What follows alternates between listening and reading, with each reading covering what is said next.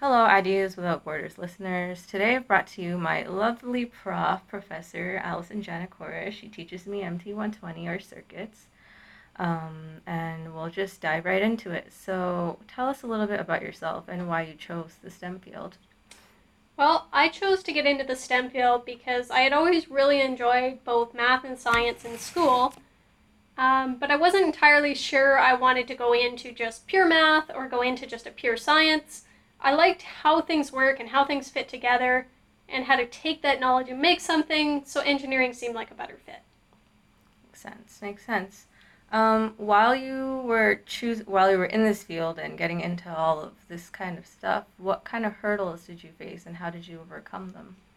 So I think one of my biggest hurdles was probably just confidence, just mm-hmm. believing in myself that yeah, I can do this and this is not necessarily, you know, an easy straightforward program. You have to learn to think more critically, think more creatively, and not be afraid of failure. Mm-hmm. Uh, so much of what we're taught in our earlier years in school doesn't reward failure. Mm-hmm. And we can get very reluctant to take chances. Yeah, that makes sense. I know that's definitely the case for me. Yeah.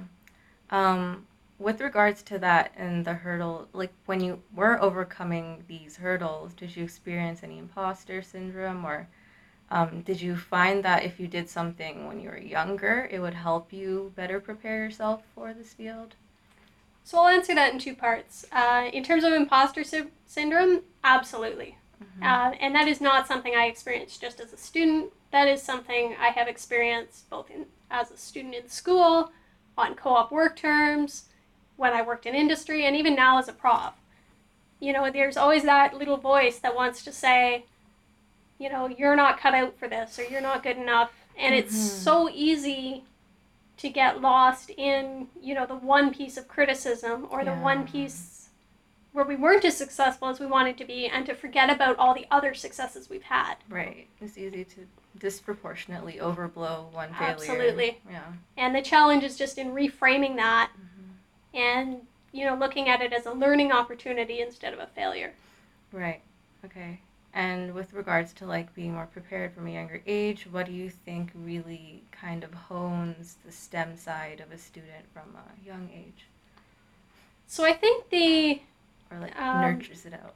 You know, I think one of the things that we can do to help our our children or our upcoming future engineers is really fostering that creativity and that sense of exploration.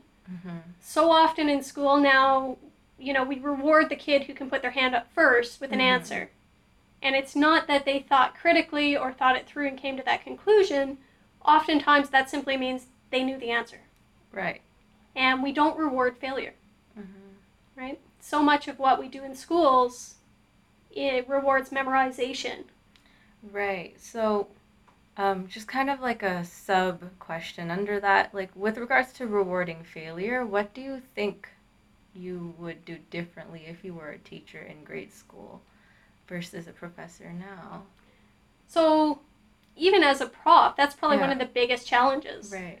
You know, we're we're in a system where we have to assign a grade. Mm-hmm. We have to ensure that a basic level of competence is met, and that can make it very difficult to structure an assignment that mm-hmm. rewards failure. Mm-hmm. Um, it, and it's one of those things I'm not sure I have all the answers for, but I can mm-hmm. speak to what I do myself.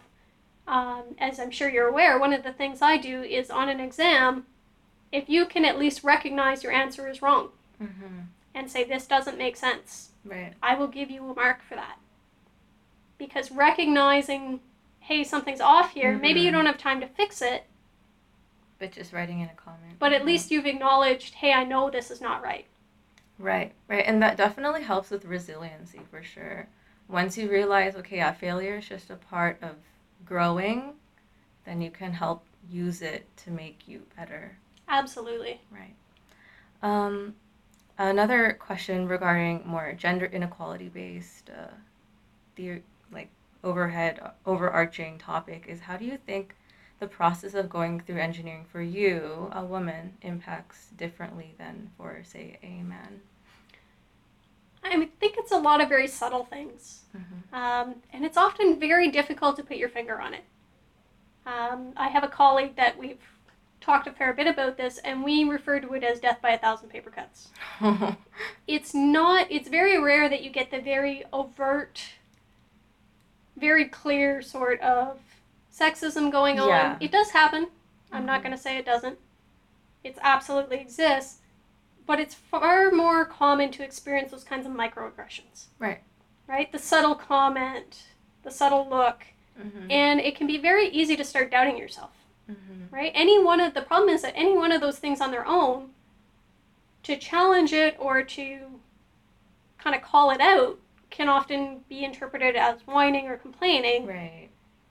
but when you multiply it by a thousand it becomes a big issue so it can be very hard to fight back Just because of the number. just because of the sheer number Mm-hmm. And personally, one of the things that I found it help help the most is when I have colleagues that acknowledge it's happening, Mm-hmm. or you have fellow students that acknowledge, yeah, that that is happening, and you're not crazy, right. right? It can also become very easy to feel, and this feeds the imposter syndrome. Mm-hmm. That feeling that, am I just overreacting to this, mm-hmm. or was that really happening? Am I just misinterpreting this? Mm-hmm. Because it's so many little things that build up, Yeah. but it can wear you down. Mm-hmm.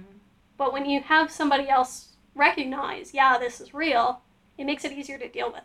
Right. Right. Um, with regards to that, do you think there are any resources students could reach out to now, or like anything they could do for themselves to help them combat that?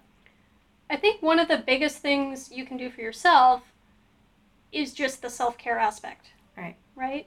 Being aware that, yeah, this does happen. We're, we've made great strides compared to how it was years ago, but we're certainly not there yet. Mm-hmm. Um, and it's not just in terms of women in engineering, there's a lot of other aspects that are, we still aren't there on equality for everyone. Mm-hmm. uh, and just recognizing, yeah, it is real.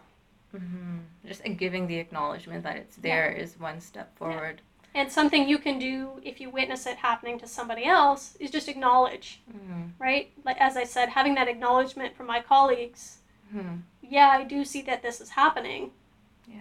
went a long way to me being able to feel Like n- it's still not okay that it's happening, but at least I know it's not in my head.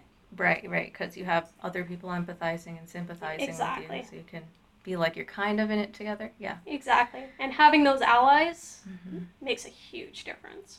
Definitely, I've definitely experienced it myself, even though you know I'm just the beginning right now. Um, okay, and the other question we would have we have for you today is, what advice would you give the next generation of women or anyone who you feel like might be experiencing inequality in the STEM field? the best advice I can give is you kind of have to decide which things you're going to fight back against Mhm. and which things you're going to accept. Not that they're okay, but maybe we can't deal with those first. You kind of have to pick your battles. And, you know, as we change one thing, we'll get to those other things. And the second advice I would give is having that supportive network, Mm-hmm.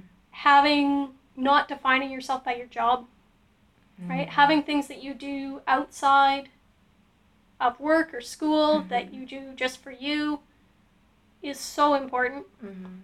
and having those allies. Right. Okay. Yeah. So just building that support system is really important. Absolutely. hmm I think Waterloo does a good job of that just because of the cohort system itself.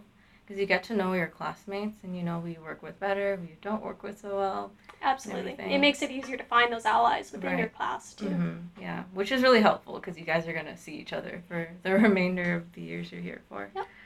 And as a bonus, just, you know, for us uh, struggling engineers and other STEM majors, how did you manage your time when you were in your undergrad versus now or like later on?